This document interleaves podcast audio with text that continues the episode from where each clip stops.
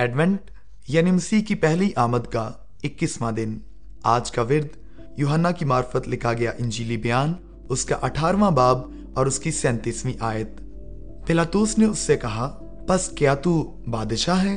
یسو نے جواب دیا، تو خود کہتا ہے کہ میں بادشاہ ہوں۔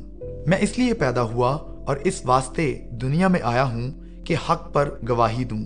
جو کوئی حقانی ہے، میری آواز سنتا ہے۔ آمین۔ آئیے اس ورد کی روشنی میں خدا کے کلام پر غور کریں۔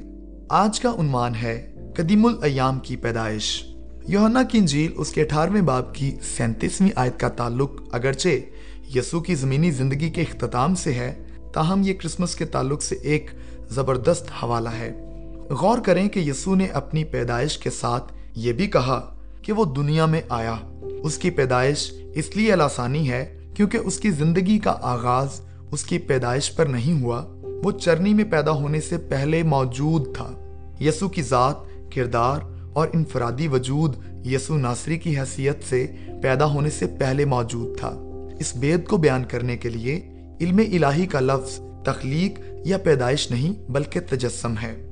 اس کا انفرادی وجود نہ کہ اس کا انسانی جسم، بحثیت انسان پیدا ہونے سے پہلے موجود تھا۔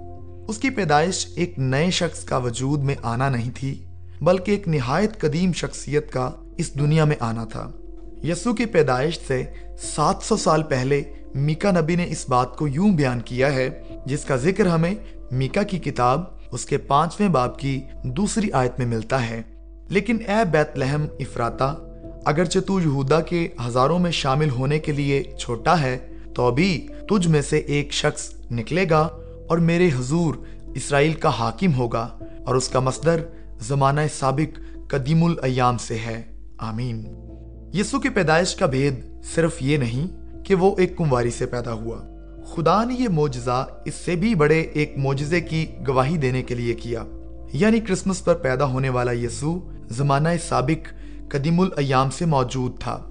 اس لیے اس کی پیدائش با مقصد تھی۔ اپنی پیدائش سے پہلے اس نے اپنے باپ کے ساتھ مل کر ایک منصوبہ بنایا اور زمین پر اپنی زندگی کے آخری لمحات میں اس بڑے منصوبے کے بارے میں بات کی، جس کا ذکر ہمیں یوہانا کے انجیلی بیان، اس کے اٹھارہویں باپ کی سینتیسویں آیت میں ملتا ہے کہ میں اس لیے پیدا ہوا اور اس واسطے دنیا میں آیا ہوں کہ حق پر گواہی دوں۔ جو کوئی حقانی ہے، میری آواز سنتا ہے۔ وہ ابدی سچائی تھا اور صرف سچ ہی بولتا تھا۔ اس نے محبت کی عظیم ترین سچائی پر عمل کیا اور وہ اپنے ابدی خاندان میں ان سب کو جمع کر رہا ہے جو سچائی سے یعنی مسیح پر ایمان لانے کے وسیلے سے پیدا ہوتے ہیں۔ یہ منصوبہ قدیم زمانے میں بنایا گیا تھا۔ آمین۔